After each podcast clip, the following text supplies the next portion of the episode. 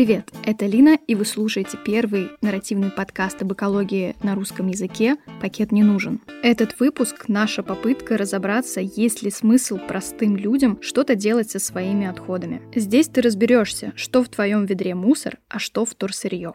В России мусорный кризис. Каждый из нас за год образует примерно 400 килограмм отходов. Переработается из этой кучи только 5%, все остальное уйдет на захоронение. Для естественного разложения нашей мусорной корзины понадобится минимум 300 лет. Но ты не один.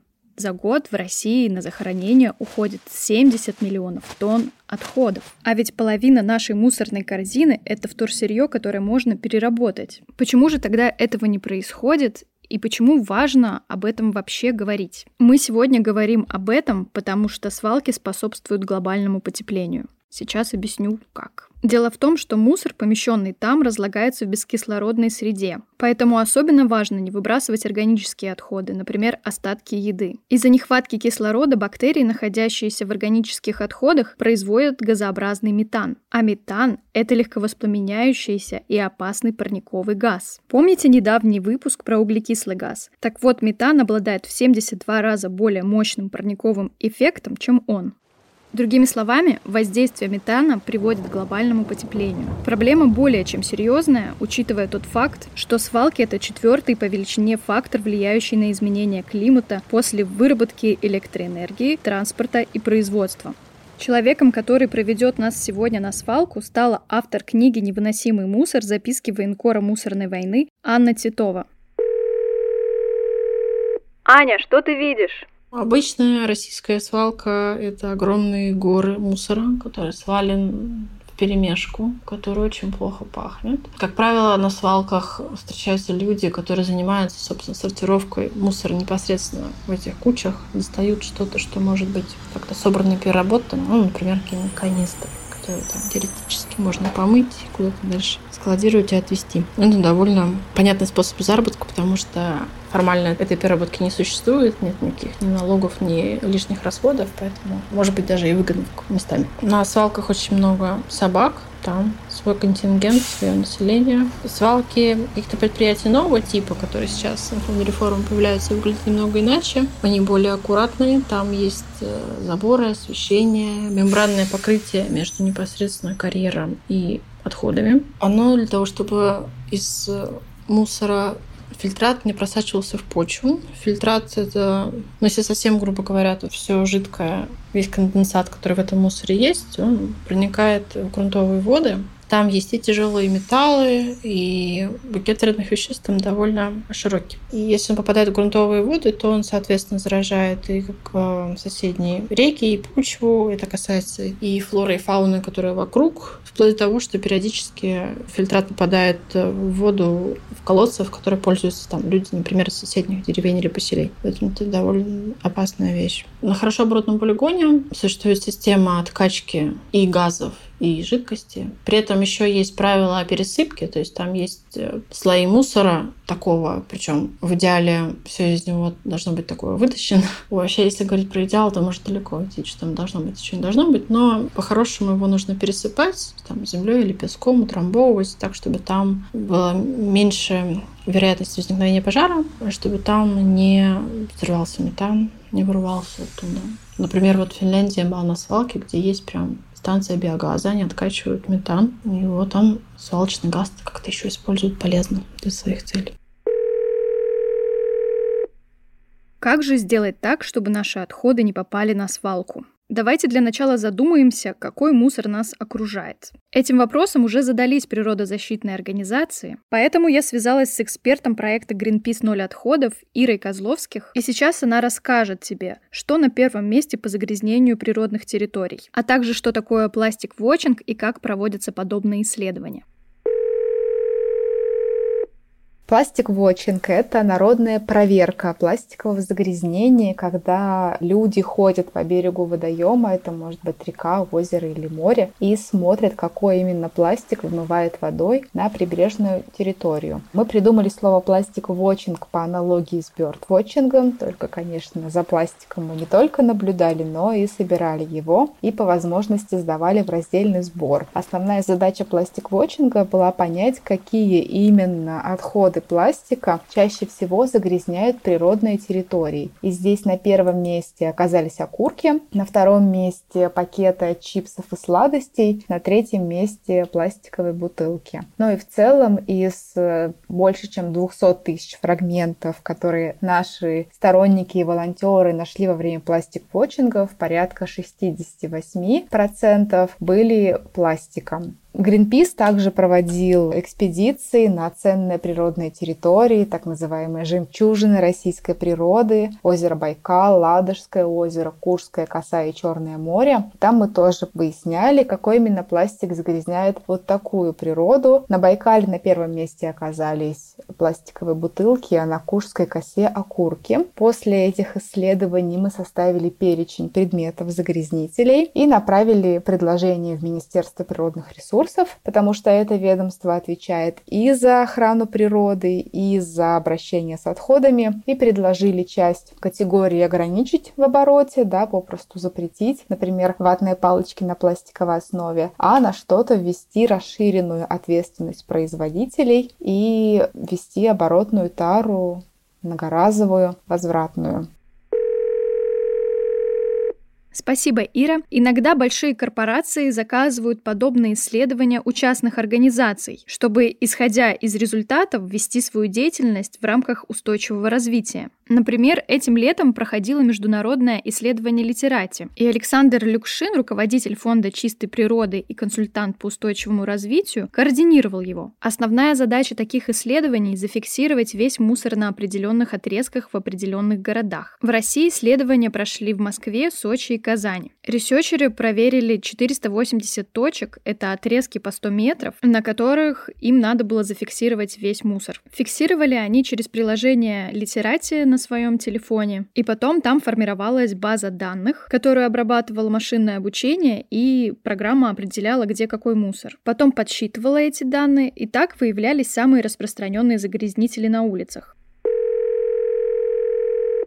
Александр, какой загрязнитель оказался лидером в исследовании? Самый распространенный мусор – это, конечно, бычки. И каждый исследователь, кто был, а их было порядка 30, и я сам в том числе, был поражен, насколько огромное количество бычков на наших улицах, причем даже в Москве и даже в центре, потому что после того, как убрали, тут же они появляются. То есть настолько приучен человек курящий бросать бычки на дорогу, на проезжей части, либо на тротуаре. Ну, то есть это абсолютная норма. И когда ты делаешь исследования, то, соответственно, понимаешь, насколько их много. Их просто огромное количество, поверьте. Исчисляемое сотнями на квадратный километр в час, которые там появляются.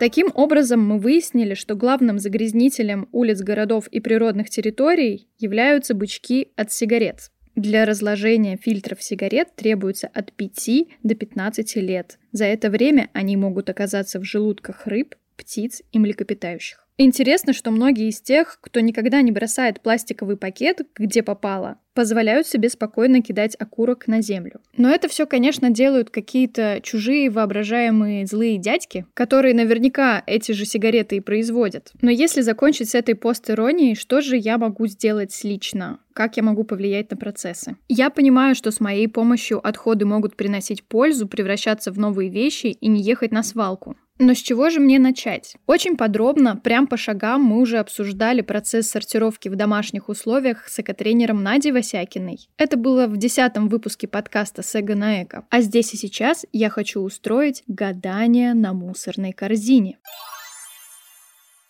Вообще, очень советую начинать путь в сортировке именно с разбора мусорной корзины. Это нагляднейшая демонстрация отходов, которые ты производишь. Потом их можно соотнести с ближайшими к дому пунктами приема вторсырья, и вуаля, вы на пути к успеху. Такую карту вы найдете на сайте recyclemap.ru. Итак, Возьмем мою подругу Олю. Ей 28 лет, и она работает креативным директором в ивент-агентстве. Живет Оля в Москве со своей милейшей собакой Корги по кличке Бонни. Давайте же заглянем к Оле в мусорную корзину. Так, так, так, что я вижу?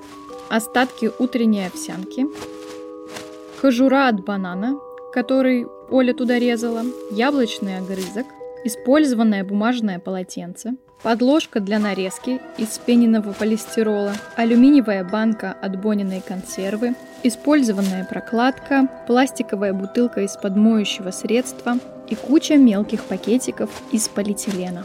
Учитывая, что по статистике около половины отходов – это продукты питания, бумага и другие биоразлагаемые отходы, у Олиной мусорной корзины высокий потенциал выброса метана. Да-да, того самого парникового газа, который вызывает глобальное потепление. Так что наша Оля официально часть этого процесса. На этом моменте она все поняла, и теперь мокрые отходы, такие как остатки еды, будут идти в отдельный бак. Но у Оли возник резонный вопрос. Что же ждет мусор, когда она завяжет пакет, и он покинет двери ее квартиры? Об этом мы сейчас спросим заместителя генерального директора группы «Эколайн» Елену Вишнякову. Елена, помогите нам сначала разобраться, что такое региональный оператор. Долгое время само управление отходами осуществлялось на обычной коммерческой основе. То есть ты можешь выбирать любого оператора, который тебе подходит, ты выбираешь ты его, разумеется, по цене. Ну, ты же нормальный человек, ты не готов там платить больше. И поэтому все выбирали компании, которые подешевле стоят, стоимость стремилась вниз. А что такое стоимость вывоза отходов? В ней заложены, по крайней мере, должны быть заложены не только сам вывоз на машине, но еще и обработка их, то есть сортировка, вытаскивание из них всех полезных фракций, компостирование органических отходов, то есть максимальное использование во вторичном обороте либо в переработке, и только самое самое минимальное должно захораниваться. Но если ты постоянно снижаешь цену, то у тебя нет возможности построить, например, сортировочные станции. У тебя нет возможности построить компостирующие фермы. И поэтому ты максимум, что можешь сделать, вывести отходы на ближайший там, полигон, куда ты за 500 рублей ночью заедешь на своей машине. Вот примерно по такой схеме мы и докатились до того, что сейчас у нас э, уже вот несколько лет идет такая стремительная работа по созданию новой системы, такой современной, нормальной системы обращения с отходами, потому что вот именно эти условия условия, когда по ценовому признаку выбирался поставщик, привели к тому, что полигоны были переполнены, переработка равняется каким-то смешным процентам, ну и так далее. И частью вот именно системной работы стало создание Института региональных операторов. Это часть глобальной реформы по обращению с отходами самой отрасли, которая запустилась в России с 2019 года. Предполагается, что в регионе выбирается один, два, три, в особо больших регионах еще больше региональных операторов, которые несут ответственность за все коммунальные отходы, созданные на этой территории. Несут ответственность ответственность в том плане, что они понимают, куда направлять те или иные потоки. И они отвечают за то, чтобы весь этот поток проходил обработку, то есть сортировку, чтобы это передавалось на переработку и так далее. И диктует принцип работы этим оператором, диктует нацпроект экологии, по которым буквально через несколько лет уже половина отходов должна быть э, не захораниваемой, а перерабатываемой. 50% отходов должны перерабатываться, и 100% должны проходить сортировку. То есть такую историю, что загрузил машину, выехал куда-то, высыпал, быть не должно.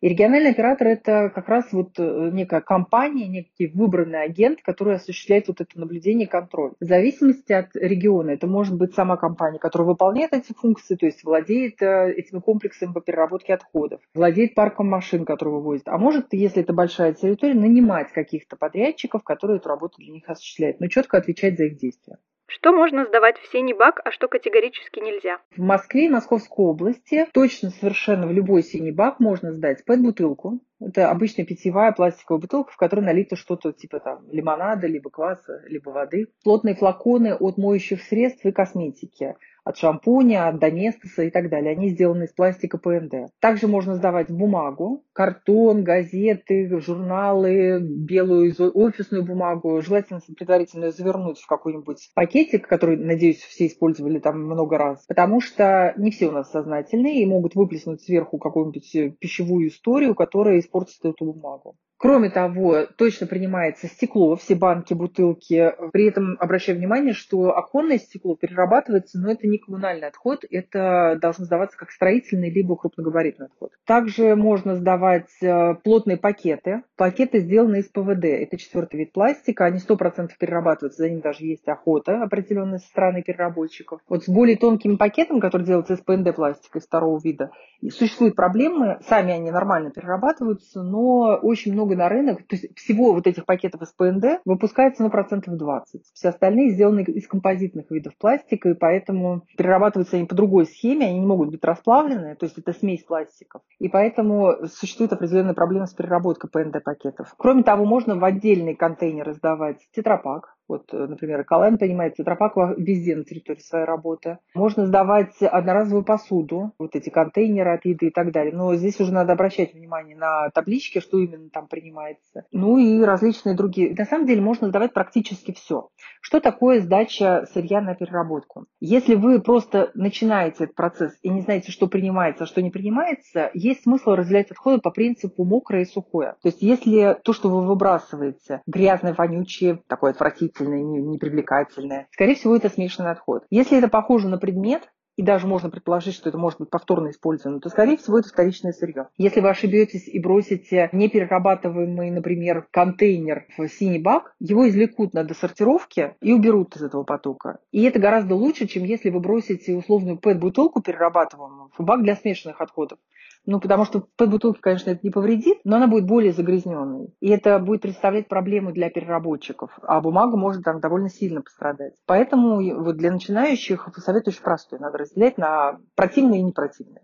Давайте так это назовем. Какой самый удивительный предмет сдавали в контейнеры? Конечно же, это был серп. Кто-то сдал старинный русский серп, ну, когда убирают хлеб вручную подрезают э, стебли пшеницы серпом. Вот кто-то сдал это, так сказать, во вторсырье. Это теперь лежит у нас э, в музее вторичного сырья, который есть на КПО «Восток». Еще сдавали баян действующий, потому что потом пришли люди на экскурсию, увидели, что баян попытались, а он играет. Ну, то есть абсолютно нормальную вещь выбросили. Очень много винтажных фотоаппаратов, радиоприемников, обуви очень много выбрасывается. Но обувь практически не перерабатывается, поэтому обуви поток, самую красивую мы выбираем для музея. Почему свалка в один контейнер – это миф? Свалка в один контейнер, точнее, свалка двух разных контейнеров в одну машину – это реальный миф, потому что для того, чтобы этот миф… Ну, давайте сначала определим, что такое миф. Это некий образ, который создается, чтобы нас очаровать, чтобы нас обмануть. И вот для этого, значит, какая-то компания купила несколько мусоровозов по 16 миллионов рублей за штуку,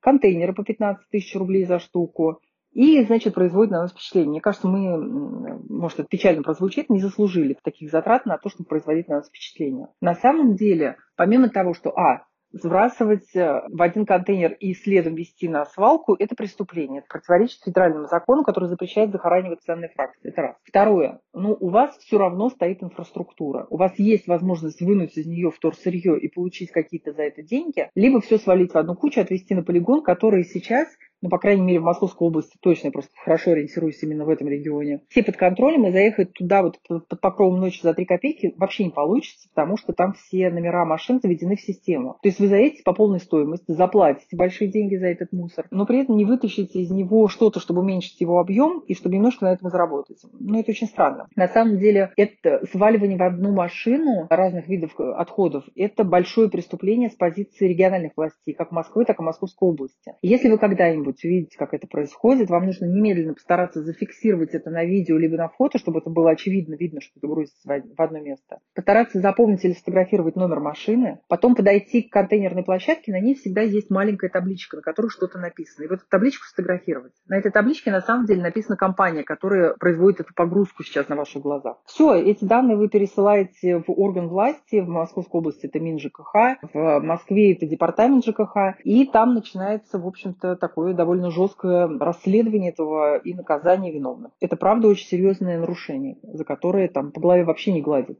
Что происходит с отходами после их сбора? Давайте мы весь процесс рассмотрим. Значит, э, сортировка, это очень важно понимать и помнить. Любая сортировка начинается на кухне. Сортировка не начинается на сортировочной станции. Для того, чтобы мы имели поток раздельно собранных отходов и максимальную переработку, нужно начинать сортировку отходов там, где производятся эти отходы, то есть дома на кухне. И вот вы дома стоите, ну, что-то по хозяйству делаете, и у вас под ногами стоит две емкости, либо два пакета. В один вы сбрасываете то, что уже точно никому не пригодится. Это могут быть какие-то объедки, ошметки еды, что-то неперерабатываемое. А в другой вы складываете то, что похоже на вторсырье, либо то, что вы знаете точно, что это вторсырье. После этого вы выходите во двор к своей контейнерной площадке и в два контейнера отправляете эти два пакета. За ним приходят две машины, которые забирают каждая в себя соответствующий по индексации контейнер. Приезжает на сортировочную станцию, и тут на самом деле начинается самое интересное. Потому что они погружаются в двух разных местах. Там копятся эти отходы. И в какой-то момент большим погрузчиком один из этих э, потоков поступает на ленту. И там его уже разбирают на то количество фракций, которое выделяется на этой сортировочной станции.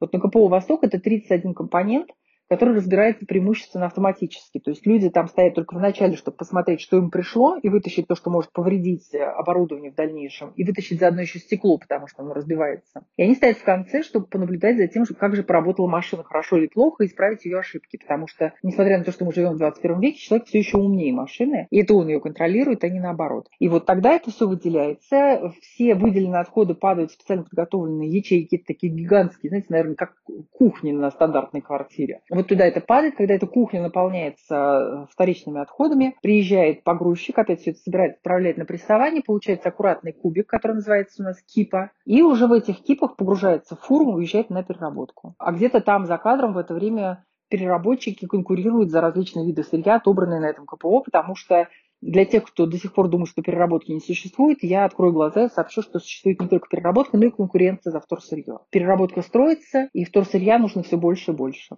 Поэтому не обижайтесь переработчиков, им очень тяжело разделять отходы. Если вам интересно больше узнать про работу комплексов по сортировке отходов, то в описании к этому выпуску я оставлю ссылку на познавательную видеоэкскурсию по одному из них.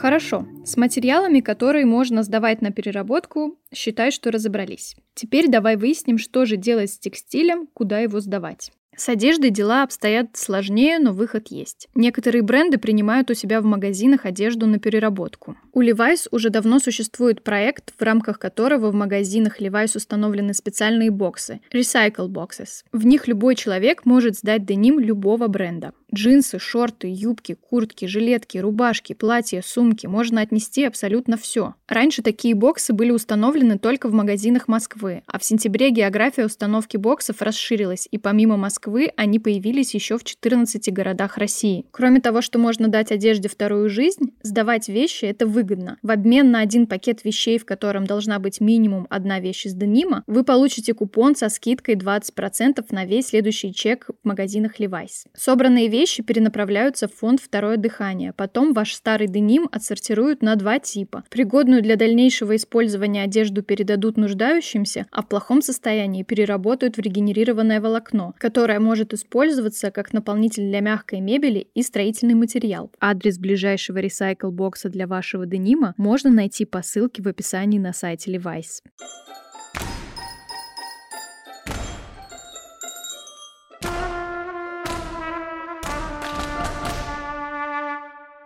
Для того, чтобы выяснить, чем занимается фонд «Второе дыхание» и что происходит с нашей старой одеждой, я позвонила представителю компании Насте Осиповой.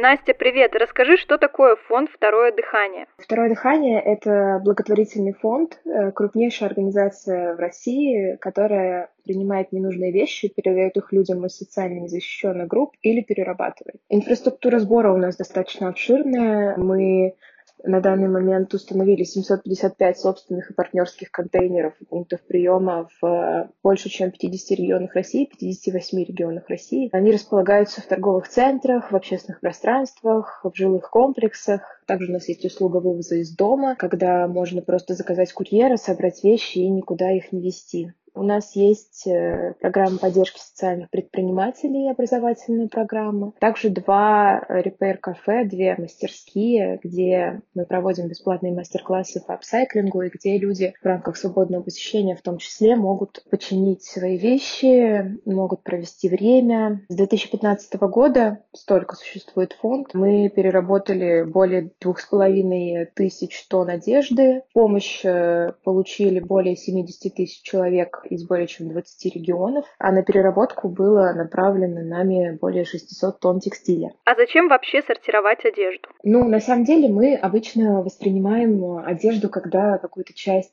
своей жизни, часть себя, мы редко представляем, что по факту одежда, которую мы выбрасываем, это такой же мусор, как упаковка из-под чипсов или бутылочка из-под йогурта, но на самом деле так и есть. Более того, одежда даже более опасный мусор, чем допустим, пластик, потому что одежда разлагается до 200 лет. И более того, в процессе того, как она разлагается, она выделяет метан, загрязняет почву и воду и увеличивает объем мусорных полигонов естественно. Вот почему нужно сдавать одежду, почему нужно что-то с ней вообще делать, кроме того, как выбрасывать, потому что если выбросить одежду в обычную мусорку, даже в синий, допустим, контейнер да, для вторсырья, она все равно попадет на полигон. И таким образом в России ежегодно выбрасывают до 70 миллионов тонн твердых бытовых отходов и от 3 до 7 процентов на полигонах, то есть примерно 2 миллиона тонн одежды оказывается на свалке. То есть, если вдуматься, то от 3 до 7 процентов всего мусора на полигонах, который мы так ругаем, это наша же одежда, которую мы выбрасываем. Хотя можно, в большинстве случаев можно дать ей вторую жизнь в виде благотворительности, потому что очень большое количество семей нуждается в одежде. 15% российских семей не могут позволить себе покупку новой одежды, особенно зимней, демисезонной, тем более обуви. Среди многодетных семей эта цифра вообще 28%. Среди семей из неработающих пенсионеров это 30%. То есть, конечно, одежду сдавать нужно, чтобы найти ей какое угодно применение, э, кроме выброса на свалку, потому что чаще всего у вашей одежды есть гораздо более длинный цикл жизни и еще не один впереди. Момент, когда мы сами собираемся ее выбрасывать. Ее можно передать на благотворительность, ее можно вообще вернуть в экономику, как мы делаем в наших магазинах Charity Shop. Можно ее переработать. В общем, существует множество-множество способов, что делать с ненужной одеждой. Хорошо, а какую одежду сдавать нельзя? Прежде всего, нам нельзя сдавать нижнее белье, колготки и носки, бывшие в употреблении. Это мы просим не делать по гигиеническим причинам, потому что вся наша одежда, вся одежда, которая попадает к нам через контейнеры, она сортируется вручную нашими сортировщиками на складе. Поэтому мы просим не сдавать нижнее белье, колготки и носки. Также мы не принимаем аксессуары и обувь в плохом состоянии, то есть в том состоянии, когда эти вещи нельзя носить дальше, просто потому что мы не знаем, как их переработать, их не перерабатывают, их невозможно вернуть в экономику. Эти вещи мы все равно точно так же отправляем в мусор. Также мы не принимаем одежду с мехом, пуховыми наполнителями и кожаную, неважно, кожа натуральная или искусственная, в плохом состоянии по тем же причинам. Эти материалы, они не перерабатываются, и если одежда уже изжила себя, то она точно окажется на свалке. Вещи, которые пригодны к повторному использованию, они передаются на благотворительность нуждающимся семьям или людям, которые попали в сложную жизненную ситуацию. Одежду получают э, самые слабо защищенные группы населения. Многодетные малоимущие семьи, пенсионеры, люди с ограниченными возможностями здоровья, мигранты, бездомные, бездомные. Часть данных вещей э, мы, например, направляем э, в приюты и фонды помощи безнадзорным животным на подстилки. То есть даже если ваша вещь там, э, в недостаточно хорошем состоянии, чтобы ее носил другой человек после вас, она все равно может помочь и стать подстилкой для собачки в каком-нибудь благотворительном фонде. Часть вещей передается в магазины Charity Shop. Они есть в Москве, Ярославле, Костроме и Ростове-Великом. Магазины возвращают одежду в экономику экономику, а их прибыль нам нужна для обеспечения собственных нужд фонда. Для того, чтобы вещи были направлены на благотворительность или переработаны, допустим, мы снимаем 1850 квадратных метров складов, и, допустим, эта трата там покрывается да, доходом наших магазинов. Что угодно, зарплаты сотрудников, новые контейнеры, брендирование новых контейнеров. То есть наше направление сейла, оно помогает нам обеспечивать наши собственные нужды. Если одежду нельзя не вернуть в экономику в магазинах, не отправить на благотворительность, ее можно переработать. И мы с 2015 года в общей сложности собрали, перераспределили переработали более двух с половиной тысяч тонн одежды, как я уже сказала. Вот что может произойти с одеждой, которую вы сдаете нам. Настя, спасибо за краткий ликбез по теме. Подробнее про переработку одежды в России вы можете узнать в выпуске подкаста Аси Мицкевич «Поколение Зиру». Там технолог фонда «Второе дыхание» Илья Гусейнов рассказывает про свою работу и будущее текстильной промышленности. Мы с тобой сегодня уже побывали на свалке и в комплексе по переработке отходов. Порылись в мусорной корзине Оли. Мысленно сравнили ее со своей и теперь знаем, чему из этого можно дать вторую жизнь. Еще узнали, какой самый распространенный загрязнитель в окружающей среде. Все, кто курил, после прослушивания этого выпуска дружно бросили это делать. Но этого все равно мало. Хочется получить на выходе какой-то вывод. Поэтому я спросила Иру из Гринписа. Переработка – это хорошо или плохо? Переработка – это хороший шаг, чтобы начать, но плохой, чтобы на нем останавливаться. Сама по себе переработка в одиночку проблему мусора не решит, потому что когда у нас ванные переполнены и вода льется через край, то нужно перекрывать кран, а не вычерпывать воду ложками или половниками. Безусловно, те ресурсы, которые мы уже использовали, чтобы произвести вещи, нужно вернуть в оборот и использовать снова. Условно, те пластиковые бутылки, которые уже лежат на дне канавы, валяются на обочинах, на свалках или плавают в океане, нужно достать и переработать в новые пластиковые бутылки. Но по статистике у нас в России только 7 10% отходов перерабатывается. Это значит, что если вы молодец и сдали свою пачку макулатуры на переработку, и из нее сделали новые тетради, например, то в среднем у этих новых тетрадей шанс отправиться на переработку равен тем же самым 7 или 10% и с большей вероятностью они, к сожалению, пойдут на свалку. Поэтому мы привыкли говорить, что пластик — это материал, который, к сожалению, обречен оказаться на свалке. И ладно, если, например, например, из макулатуры сделают туалетную бумагу, ее можно смыть в унитаз, но вот э, пластиковые предметы уже в унитаз не смоешь.